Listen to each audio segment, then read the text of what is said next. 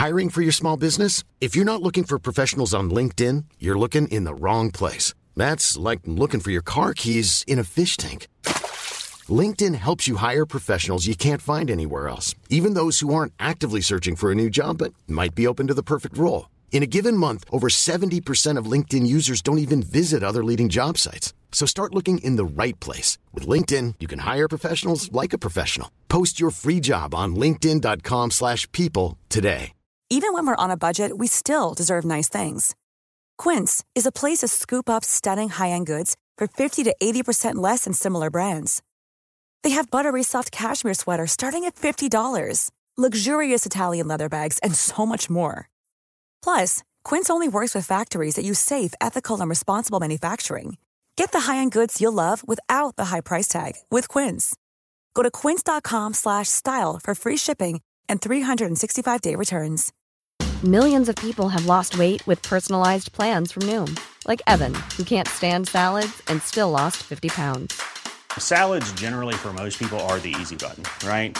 For me, that wasn't an option. I never really was a salad guy. That's just not who I am. But Noom worked for me. Get your personalized plan today at Noom.com. Real Noom user compensated to provide their story. In four weeks, the typical Noom user can expect to lose one to two pounds per week. Individual results may vary.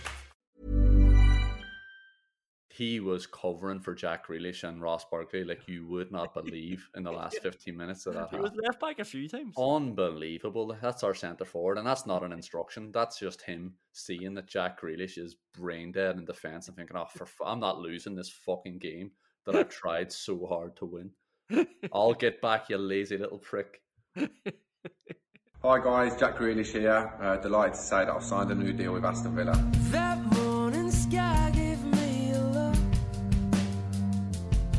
So I left while you were sleeping. That's all it took. Picture it now, Liam.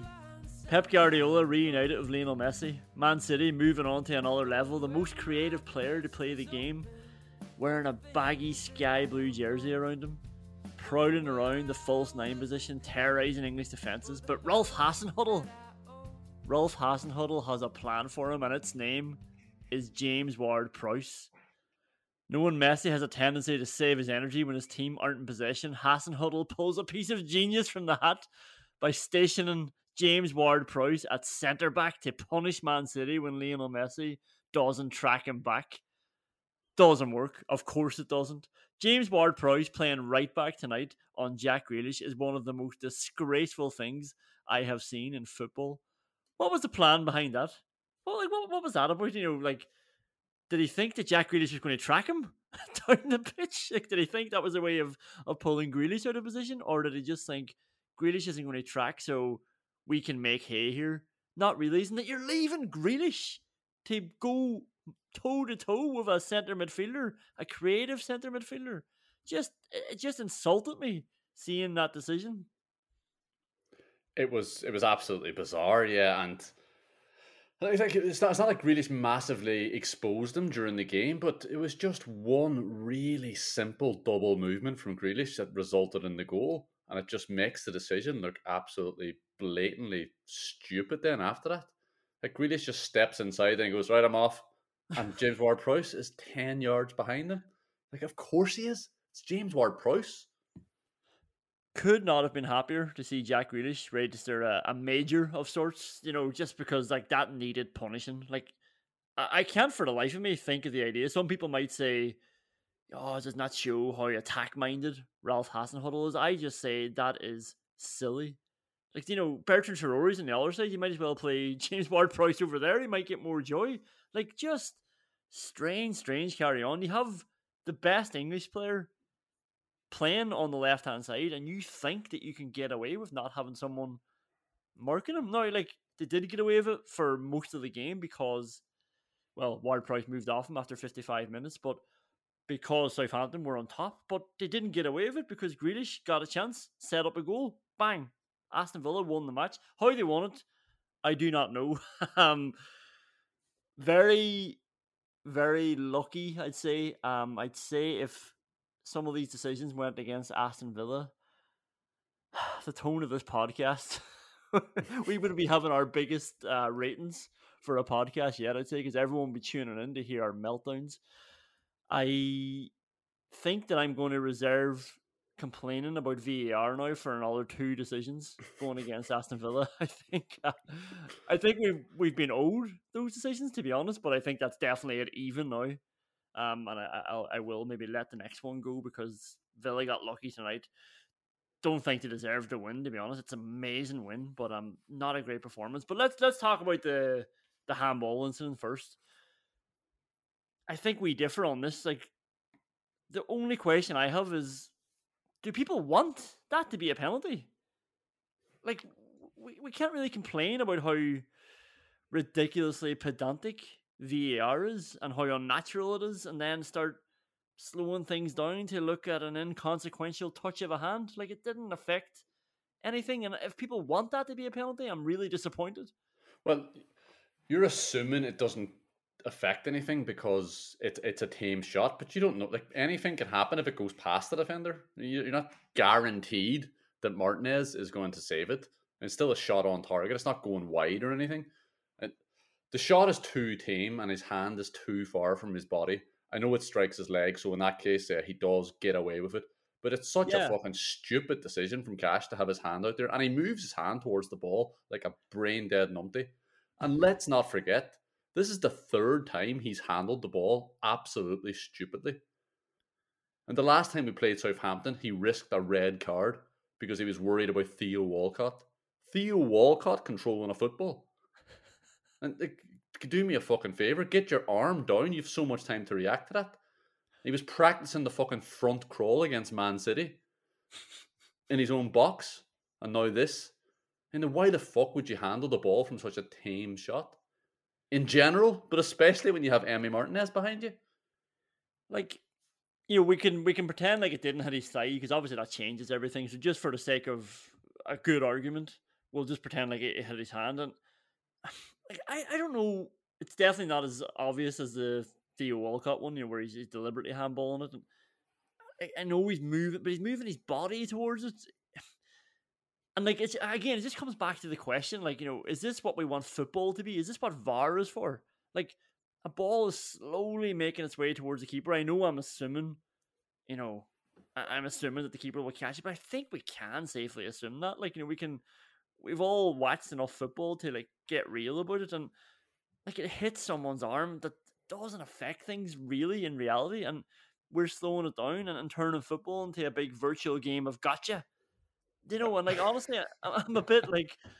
I'm a bit aghast at the amount of people who want it to be given. Never mind, you think it should be given or whatever. It's it's like people don't want that to be given. Like you know, that's that's the sort of thing that would start ruining VAR. I think because it's making it's it's making the game a game of randomness where teams just buy a lottery ticket and then you get lucky or not depending on how your ball bounces around the box. do You know? Ah, now come on. Like, he's on his own six yard box and his hand is a good bit away from his body.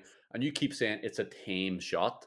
That's exactly why he shouldn't fucking handle it. He has loads of time to react to that, apart from the fact that it hit off his thigh. But you removed that from the argument, so I think I'm happy to say that. I was doing that for you as well. um, but like, yeah, uh, terrible performance, right? Like, uh, we're not getting away from that. Thank Christ for Nathan Redmond is all I can say. Mm. he was one of those boys I went in thinking, is he is he another fella we can add to the list who has more caps for England than Jack Grealish? He doesn't, but he's obviously been called up to more squads, which is still unbelievable. Missed a shitload. Southampton on top for most of it. Like for first thirty five minutes, it was all Southampton. Villa were class. The last ten minutes of the first half, maybe last fifteen minutes, and then just just hanging on, but still looking potent enough. Not not really potent, but still tidy. Like I think we can safely say we're not Burnley, but um, but it wasn't great. Yeah, like we we definitely got away with one tonight. I mean, other than the Leeds game and the City game, that was our toughest game of the season. It, seems to be in everybody's collective conscious that that Villa are having a good season. It's generally accepted narrative, and compared to last season, they are infinitely better. But that's hardly an achievement, and it's great. And I don't want to dismiss the idea of incremental improvement. And I know it takes time, but when you replace Nyland with Martinez, Samatta with Watkins. Hause with Konsa, Cons at right back with Cash even. Like the incremental steps should be getting wider and your ambition should be getting higher. But the, the nature of the defeats uh, is the real disappointment. That's what makes me always think: Are we actually having a good season? Individual errors, VAR shitstorms, unbelievable tactical naivety against Leeds, and the first game against Southampton. But the nature of that result tonight was so gratifying. That is the first time I can think of that Villa have gotten something from a game that they didn't deserve. So that's a great like since they came up, like that's that's just a great thing to now add to the the list of achievements that we've had since we got promoted. And like not only what happened to Southampton tonight, it's happened to us so many times. It feels so good for the shoe to be on the other foot for once. That's actually true. Like such an ugly win, and we haven't had that yet. And and you're right because I, I had this thought today. Obviously, I was getting nervous. Southampton, good team, well organized. As much as I'm slagging Hasenhüttl, like good manager, but I was in that sort of quandary. Like this is the halfway point of the game. By the way, Jack Grealish didn't get a yellow card, so those four yellows are wiped. Good news. Jeez. Should have started with that. Um, but yeah, I was in one of those dilemmas. It was like they've lost seven, and you know when you go through, obviously United and Man City are, two of them, and United one. They played well, but like yeah, you just go through the list. Like you've already mentioned some of them, but Leeds, Southampton, West Ham, Brighton, Burnley. you know, it's Yeah. like there's five L's, like very disappointing L's, and we're saying we've had a good season, and it's obviously we are because we're beating a lot of good teams when we're losing to those teams, but yeah, like that that is uh, hard to take. Then when you look at it, that's also part of the reason where you think you could be doing even better. But um, yeah, ground that out. Got very lucky. Finally took three points from a game you didn't deserve three points. So like that that really adds up, especially when you're not doing as well. Um, and they got it through. I would say a very underrated header, like actually an underrated goal. Like I don't know if people appreciated how it just switched from McGinn to Luiz to to target. Nice ball over the top, punishing Ward-Prowse. Lovely left footed ball in from Grealish, and a really underrated header from from Barkley. Someone said he just, I think the commentator said all he had to do is get his head to it. Like he, he got his neck around that and put the ball exactly in the opposite direction uh, that, that he was running in. It was um lovely finish, but that switch of play from McGinn to Luiz to target and then just springing Grealish away, that is something that Villa haven't had in the last 10 years. Like, I, I felt like that I, I had to stop watching the better teams play because it was spoiling Villa matches for me then because you know when you can see somebody who's free at the other side, it's like just get them the ball. Like in a good Mhm. team switches that play very quickly, and Villa were taking five passes to get it over. Meanwhile, the whole defense is shifted across, and we always talk about imbalances. Villa could never find it, and just that alertness and execution from all those players just to create that goal was uh really heartening. Yeah, I, I, I mean, like Dougie definitely plays the right pass, and it's great that he sees it, but he executes it atrociously. I thought it's left hanging in the air. Luckily, it's hanging in the air to the best left back in the league, and he makes it look easy. And it's a great ball over the top. And I mentioned James Ward Prowse not being a right back against the best left sided player in the country. The control on the cross then from Jack and the header, yeah, the header are, both excellent from the two lads. Both excellent. Do you know what's really grim? Is that Villa are three points behind West Ham with just one game in hand, and it's like, oh, how has that happened? Like what? West Ham have a decent team, but David Moyes is managing them. Like, how, do you know? It's, it feels like eh, we're actually one point behind Everton as well. You know, having played the same amount of games. Like, this is a great season, but ah, I thought we'd be further up the table. Yeah, it is. It is strange how that shows you how tight it is. That you know one or two bad results can really fuck it up. I mean, Villa have only had only had one win in five before tonight.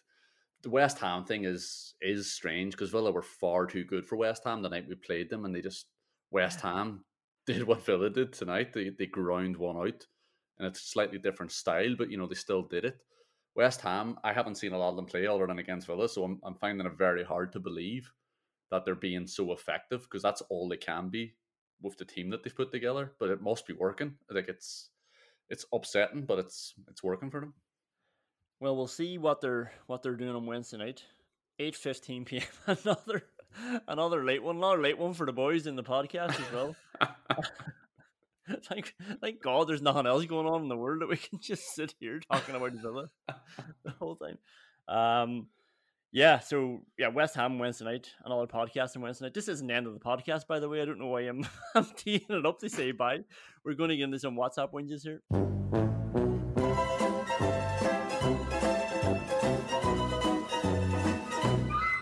We're going to start with the thoughts of the Villa podcast. Maybe it was just because I really didn't want to fucking lose to Leeds United.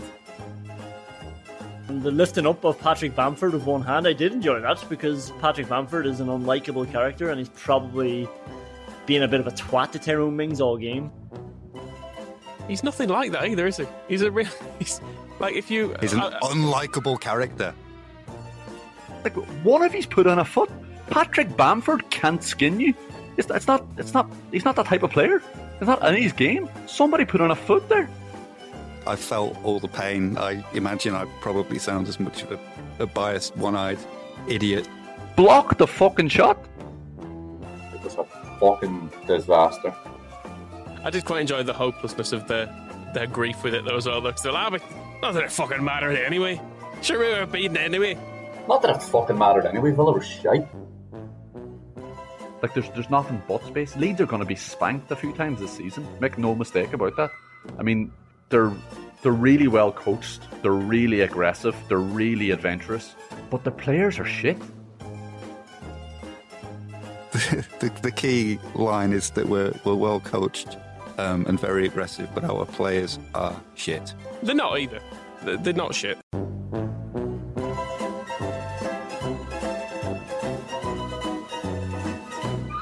I mean, that was great. That did have everything. Only downside, those Brummy accents, though, really go through you, don't they? What's up, whinges. Six minutes.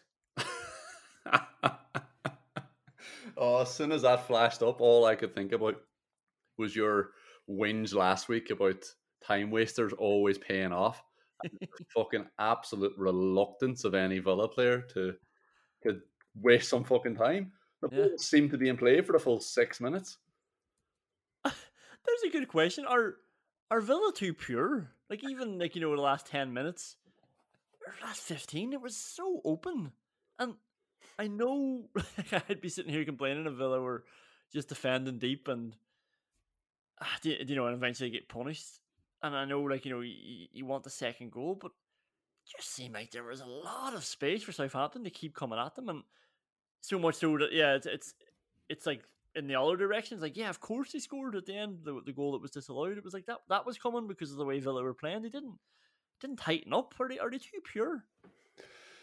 No, I, I just think Southampton were absolutely brilliant, and and Villa Villa weren't good. I mean, McGinn and Dougie were were being split open constantly, and the decision to leave on Barkley and Traore under that pressure was was bizarre. I thought. I mean, Villa were just being ran through for the first forty five minutes and the last twenty or twenty six, as it turned out to be. It was it was strange, strange decision to leave them on because Barkley was too high. Gre- Grealish was Grealish was nowhere. I don't know what he was doing for the last 26 minutes in defense. Like, yeah, it was. I don't think it was a. I don't think it was down to purity. I think it was down to a lack of nous and just reliance on the the back five to put in last ditch tackles. Well, hang on, don't step on the next WhatsApp whinge. Make a fucking sub. this is something you keep coming back to, Conán. But I we know. we talked about this at the start of the season, and even after we made our signings, Villa don't have a squad. I don't know what you want. I don't know what you want Dean Smith to be doing. Who do you want? Who did you want to come on tonight? I thought they could have changed the shape a little bit, but who the fuck are you bringing on? Nakamba was the one that came on. Is that what you, you're calling for Nakamba to be made earlier? Are you? See that like you're now using the thigh argument basically by saying Nakamba came on. Like that's that's not the road I want to go down. Like I- I- it needed freshened up. It doesn't matter who who's coming on. Like even Nakamba, eh, like they were hanging on. Like it was it was almost like Smith was just waiting for Southampton to score before he would do anything. Again, this is what happened against Burnley. He, ha- he doesn't he doesn't act. He reacts all the time. Yeah, but but what but what he had to do wasn't anything to do with making a sub. Like, do you do you think bringing on El Ghazi for Traore would have turned the tide? It would have been I- I absolutely irrelevant. I, I think it would have given him a bit more legs, just defensively at least. Like Barkley again had disappeared. This time for the last fifteen minutes, it was thirty minutes against Burnley, so maybe he's getting better. Um, you know, like if Barkley needed to come off, they just bought Sanson. Smith told me during the week that Sanson's ready to go. I saw a clip of him on Instagram knock the ball around Fred Guilbert and score, but I don't know what that means. Yeah, uh, th- yeah. I, I don't know. I, I don't. He wasn't. He was definitely wasn't going to bring. Imagine that was your fucking debut in that crucible tonight. Jesus Yeah, no. Christ, you could have ruined him. He couldn't. Yeah, I, I thought of Sanson and I thought, there's no way. Like he, he doesn't know him yet. Like he doesn't trust him enough yet to throw him into a game where one one mistake will will will lose this or yeah stop the win. Um, but I'm surprised that El Ghazi didn't come on Trezeguet, put Grealish into the centre and play Grealish off um, Watkins just for the same reason you're saying where did Grealish go? Like just have Trezeguet on the right, El Ghazi on the left in that defensive shape because again like Villa weren't it wasn't like you were getting anything back in the other direction. And I'm not I'm actually not getting at Traore. We'll get to him later. I actually had a great game defensively. But it just it just needed a bit of freshness. Even McGinn and and Luiz not, not getting at them either. They just might have needed a bit of support the way Nakamba gave them in the last three minutes. Look, I suspect we were really conscious of and really worried about the spanking they gave us in the first half at Villa Park. I mean, that was a spanking we were complicit in. We undid our own belts and willingly lay across their fucking lap with our collective arse in the air. And look, of course we were worried about it. We were 4 0 down after 58 minutes. And that must have been in everybody's that must have been in everybody's mind. And the, the approach tonight, we got away with it a bit, but you know, it still worked a treat. So like, Southampton had a lot of the ball and had a few dangerous positions, but nothing too dramatic. They had no shots on target in the first in the first half. I say nothing too dramatic, nothing too dramatic until the last 15 minutes. But at that stage, I don't know what changes you're making other than telling Barkley to tuck back in and to fucking wake up. Telling Grealish to tuck back in. Like just even take up space. Like they weren't even taking up space. They were just letting but guys drift past them. I- Yeah. I, don't know if there's a personnel change you can make for that. Uh, Maybe Nakamba. can- Fuck off. I'm actually not going down that road. I'm not making the argument for Nakamba coming on. What's the next whinge? no, but just finally, it, it is just um, it's the opposite of everything that's amazing about Dean Smith. Like, it's it's almost like you know for the last fifteen minutes when Southampton are overrunning you, like and Martinez is making those saves and it starts looking really dramatic then because he's batting the ball into the air and people are flying across and blocking. It's like Smith at that stage then falls into hoping that Villa can get through this. You know, hoping for a bit of luck.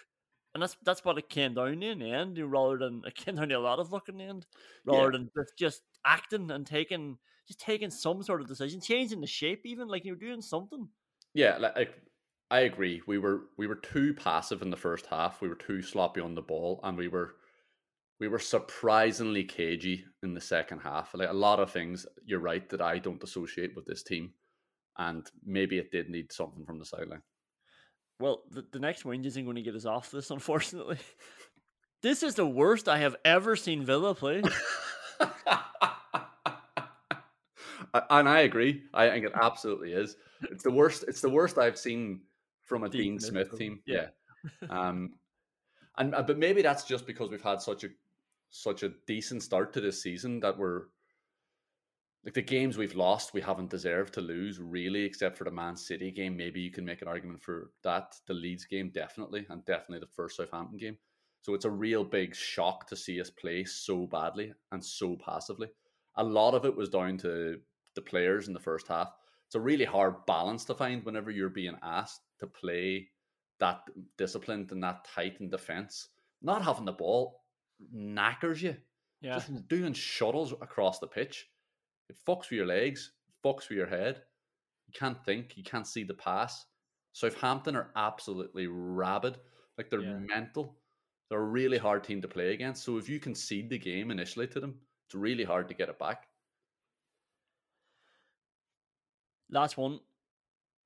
Tyrone Mings, the guardian angel of playing everyone in the country on side. Oh my fucking god!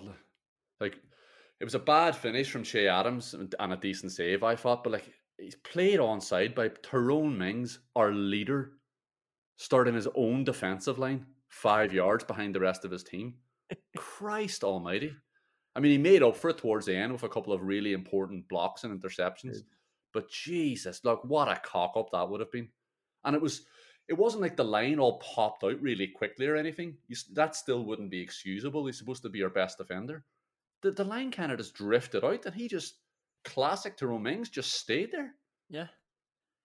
It's it's such a weird trade. It's come up a lot. Like he stands looking at everybody, then he knows that he's culpable, but what happens then is he doesn't even just stay there and own it and try to do something from there. This is why I think it's actually just him switching off rather than a tactic or John Terry telling him to do something. It's it's he- actually steps up then, realizing that I'm playing everybody on side, and then that, that makes it harder for him to try and get across and block. Thankfully, Che Adams tried to hit it with his right foot, the outside of his right foot. Bizarre decision.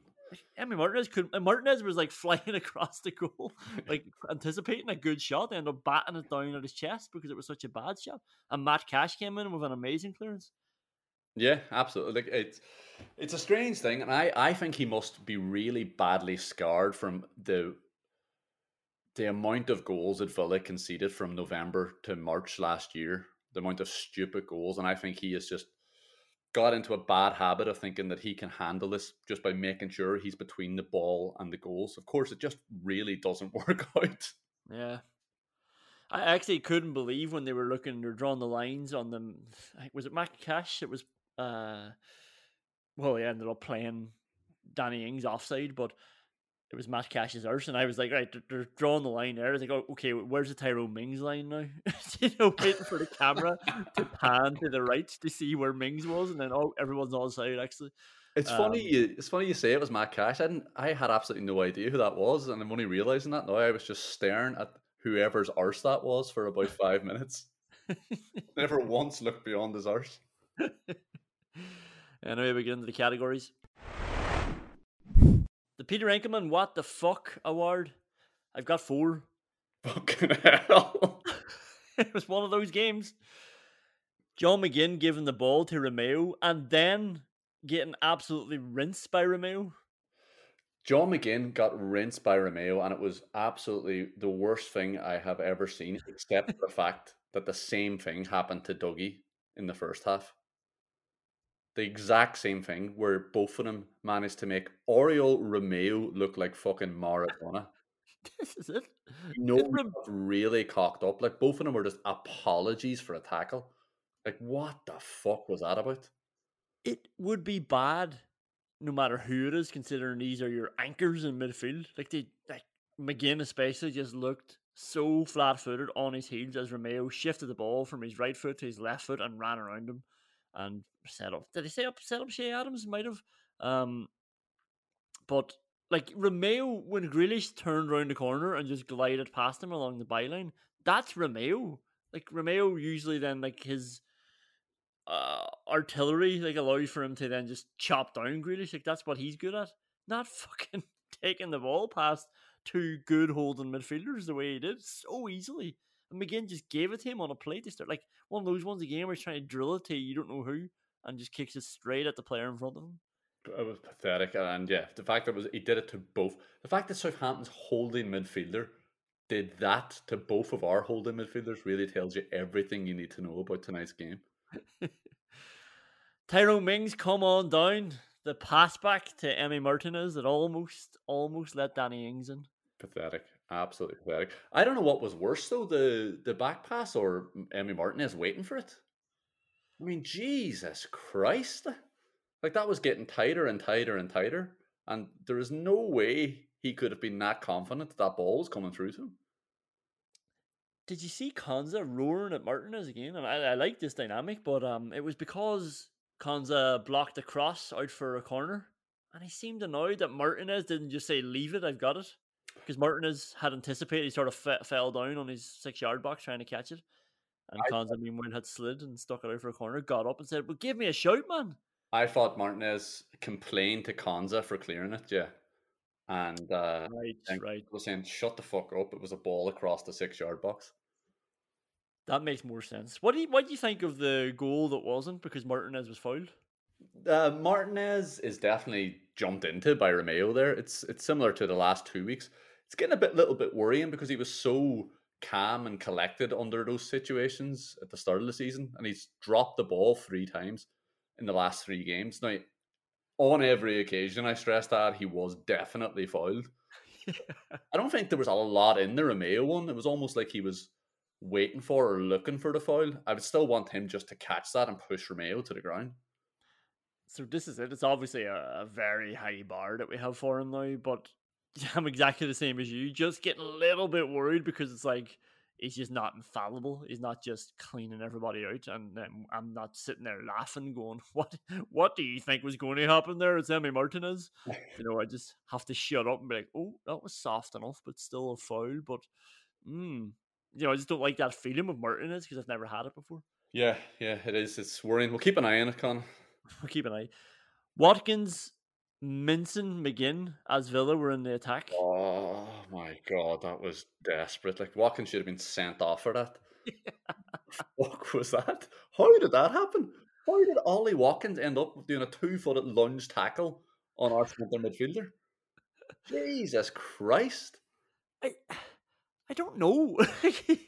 it was like he was leaving it. They both deliberated. So Watkins thought, okay, I'll just get it, but he was he was stretching for it and ended up sliding through as McGinn decided I'll take it. And Watkins ended up kicking it to a Southampton player and cleaning McGinn to the ground. And again, your holding midfielder is there on the ground watching Southampton strain down the pitch because his own player has destroyed him.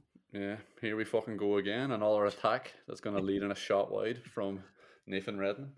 Do you know the only thing? Um, well, we're talking about Watkins. Uh, again, it, it is great that we have these players at such a high standard. So you're nitpicking, and like obviously, well, it's not a nitpick when we were saying on Wednesday that we want Watkins to score one on ones. That's fair enough.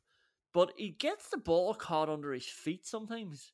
You know, in the box, and he looks a bit slow at shifting it, and he comes back out. And there's just that one where Grealish had given to him and gone off the shoulder, and and Watkins is there then trying to get back out of the box, and it's like, oh, we've just we've just missed a chance again because you've got the ball trapped under your feet.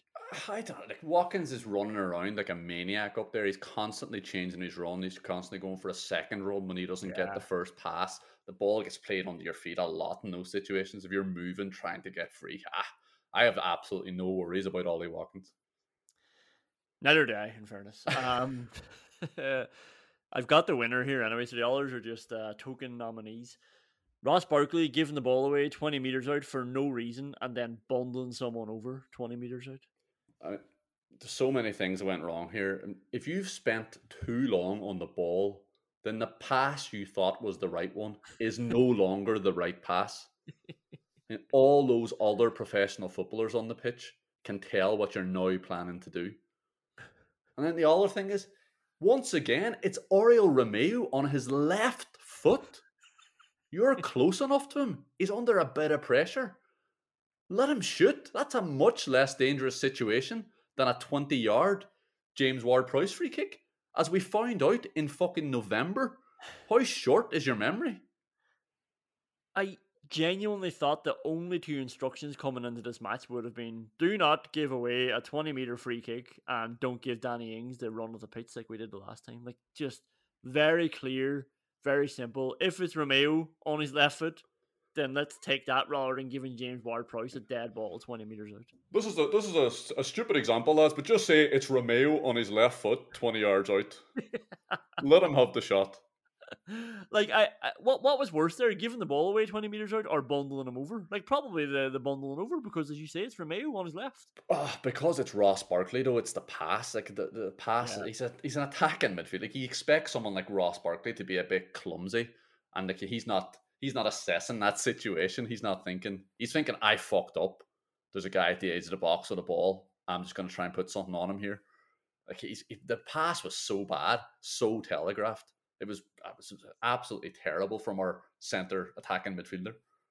And it was weird on two counts because the pass was on when he wanted it to be on. All he had to do is play it.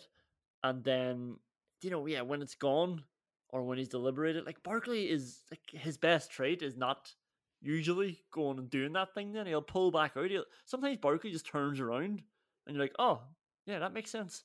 you know, and it's just like opened up a whole new area of the pitch for him. Like you know, you don't see players doing that often, just turning around on the ball and going in the other direction, and you know, just freeing yourself up and giving yourself more opportunities. But this was everything that he's not usually. But that like eh, eh, he was actually he was so slow on the ball that Romeu sold himself before he even played it.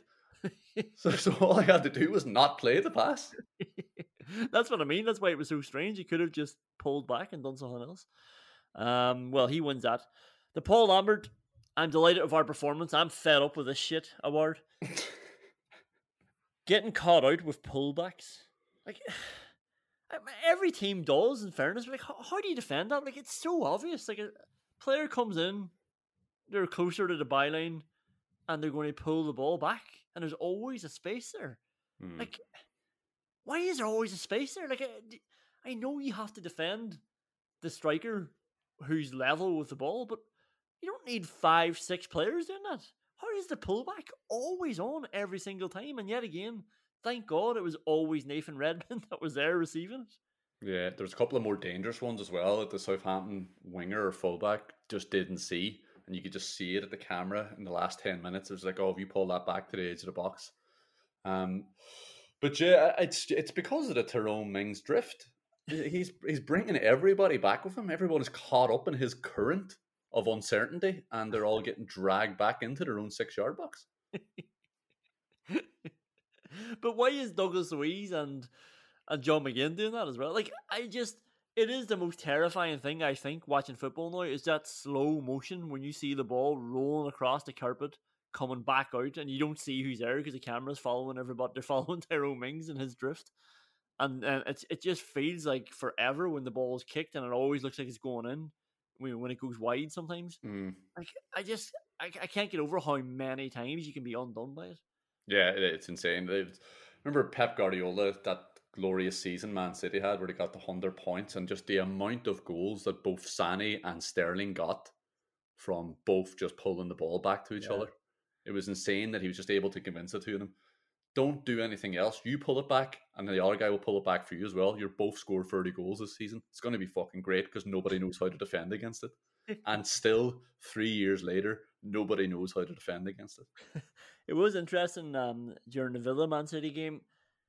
In, in a way, like you know, Man City are class to watch, right? But I was thinking, I don't know how good it would be to be them unless you're De Bruyne. Like they they they did that a few times, you know, when nobody was there, and it just showed me that like that's just all automatic. Like they they just go through the routine. When I'm here, I do this like a basketball set play, and it's like. ugh, you know, I'd say that's mind numbing. Like, and that's probably why everybody thought they would fade this season working under Guardiola. But yeah, who am I to to criticize it?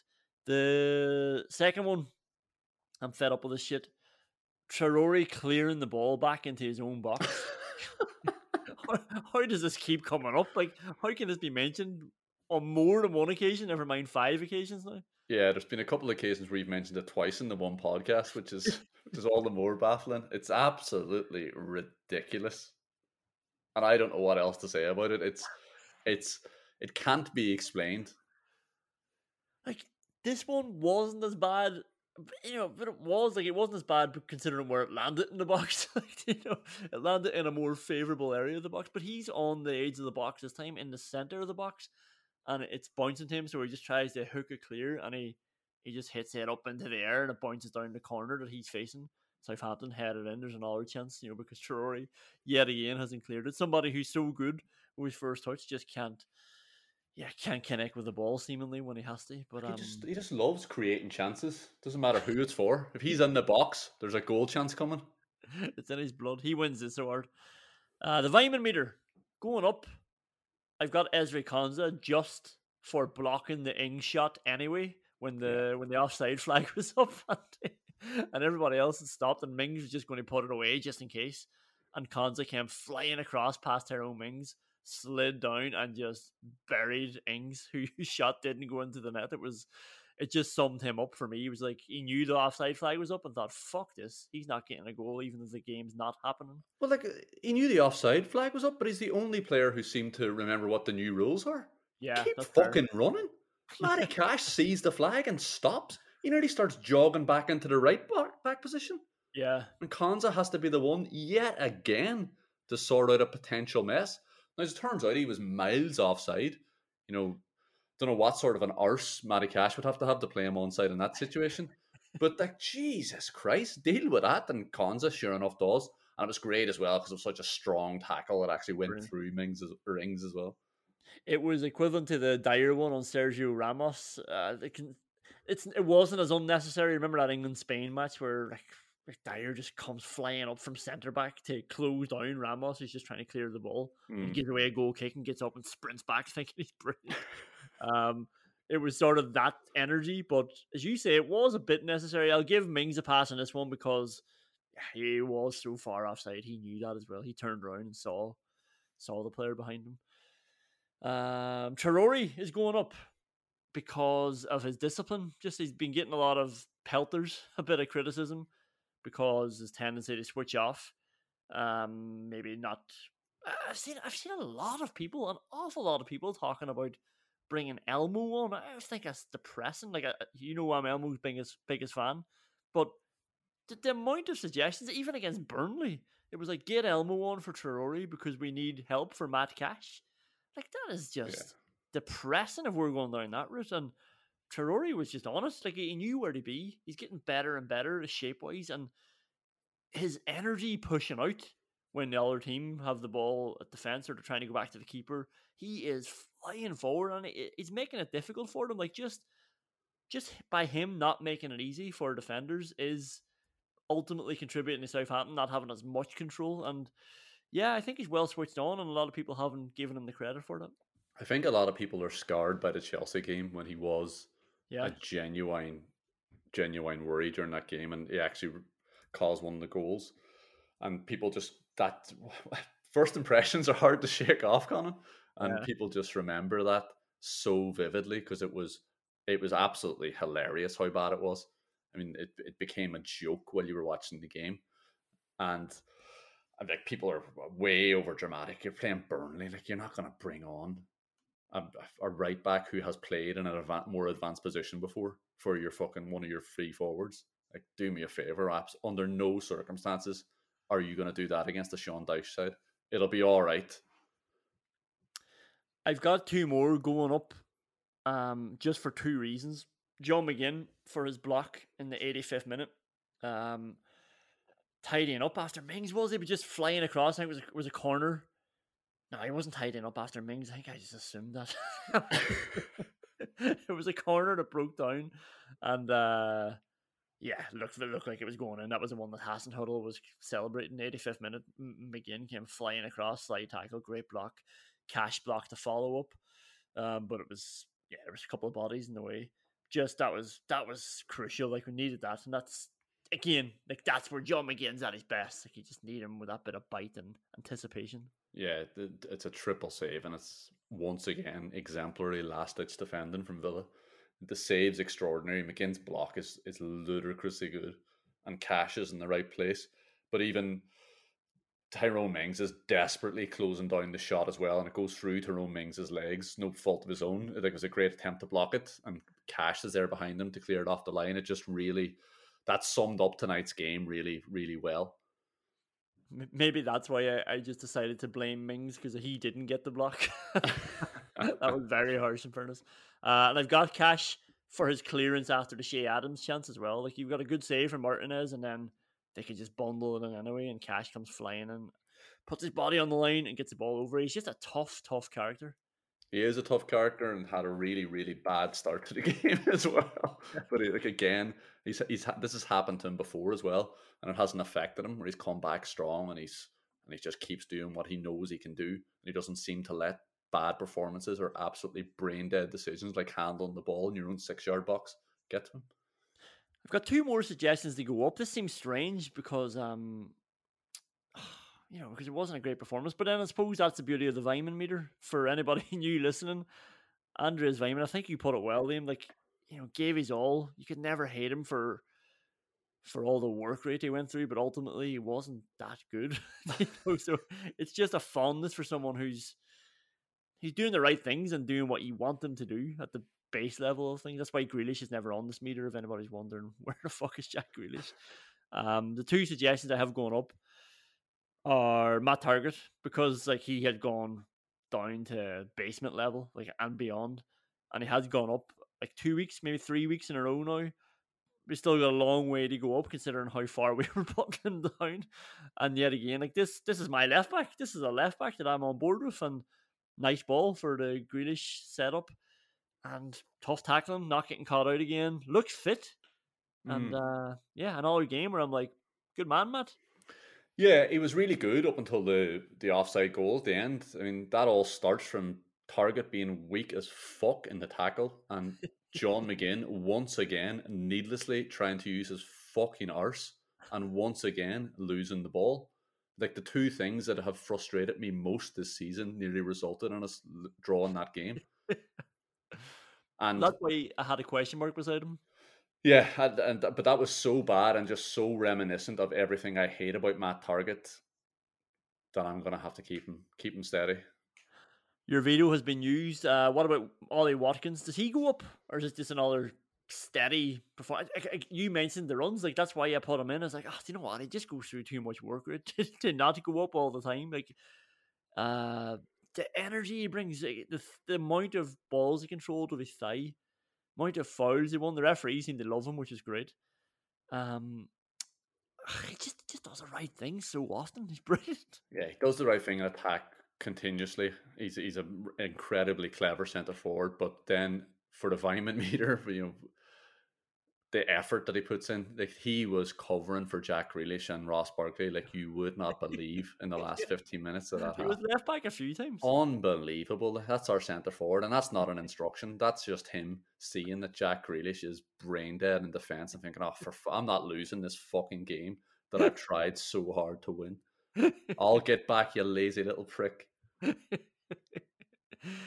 anybody going down? I don't have anybody going down. Like I know it was a bad performance, but heart filled, and as you say, it's great that we won one of those games for once. No, I don't think so. I think I think everybody put in a real shift, and it's Yeah. just uh, I'm I'm in too good a mood to to bother putting anybody down because it is just the game that I wanted to see Villa win. Well, questions we can't answer, but probably will. How on earth did Villa win that match?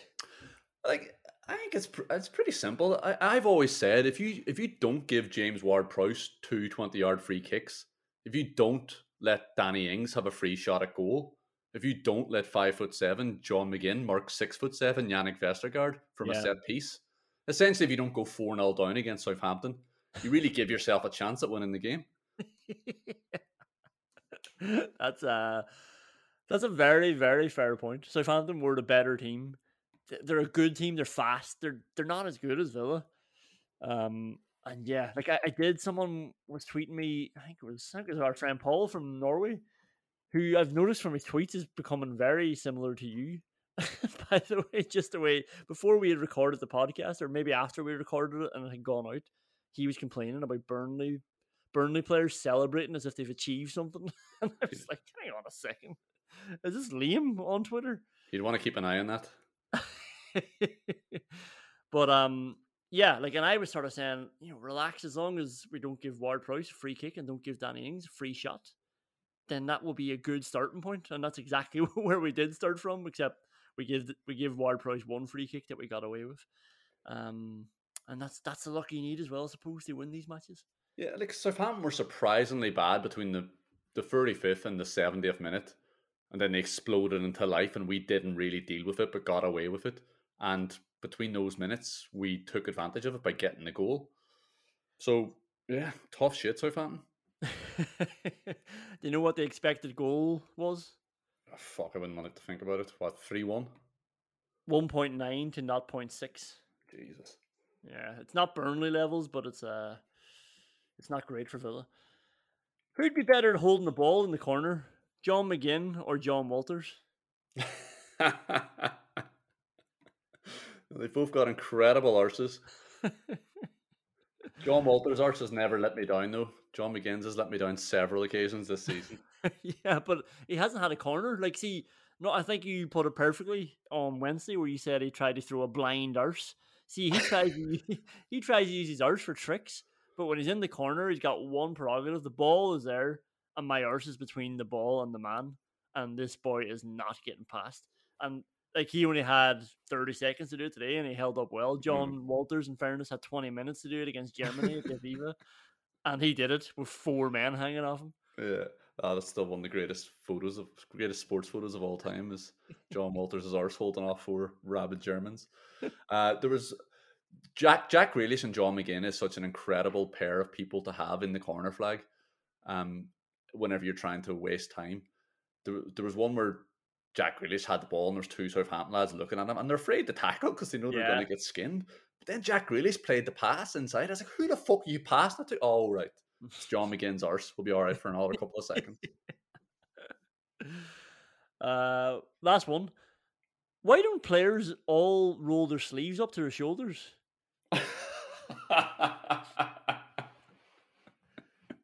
Yeah. You, you could also say, why doesn't Matty Cash just stand up straight whenever the ball's at the other side of the box? But like, I, I just I couldn't believe it when. No, maybe the commentators have got this wrong, but they were like, you know, look at the sleeve though, and I was like, what? Are we actually looking at the sleeve? Like, regardless if that's his arm or not. Like, what if you had a Cameroon 2002 jersey, which is basically a vest? That is that is the future. Um, that is the future of sports kits, I'd say. But yeah, when they changed the handball rule, they had to bring in the sleeve, and that was it. I mean, it tidies it up a little bit, but it's it's such a shit rule. Like, honestly, if I was a player now, I'm going out pulling my sleeve up. I'm sure they, they, they maybe. I'm just surprised at how how much this language is used. The sleeve, like, yeah, they've, they've brought in the sleeve as well. Like, what what happens if Ings just wants to show off the rest of his tattoos, pulls it up? Is that offside then?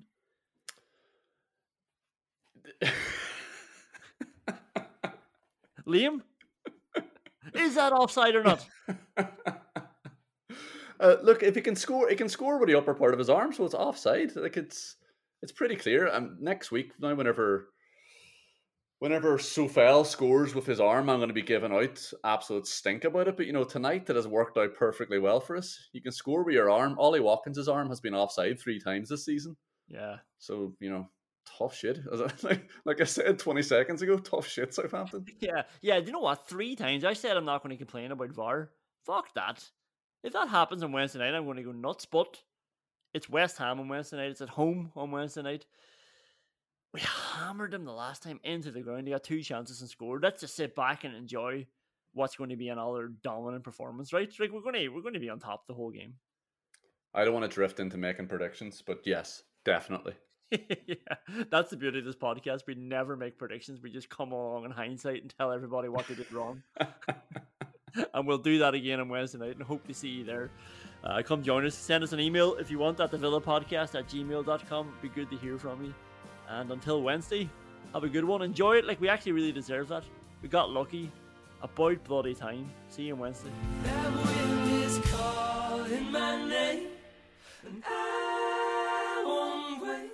Or I'll never get on. Even when we're on a budget, we still deserve nice things.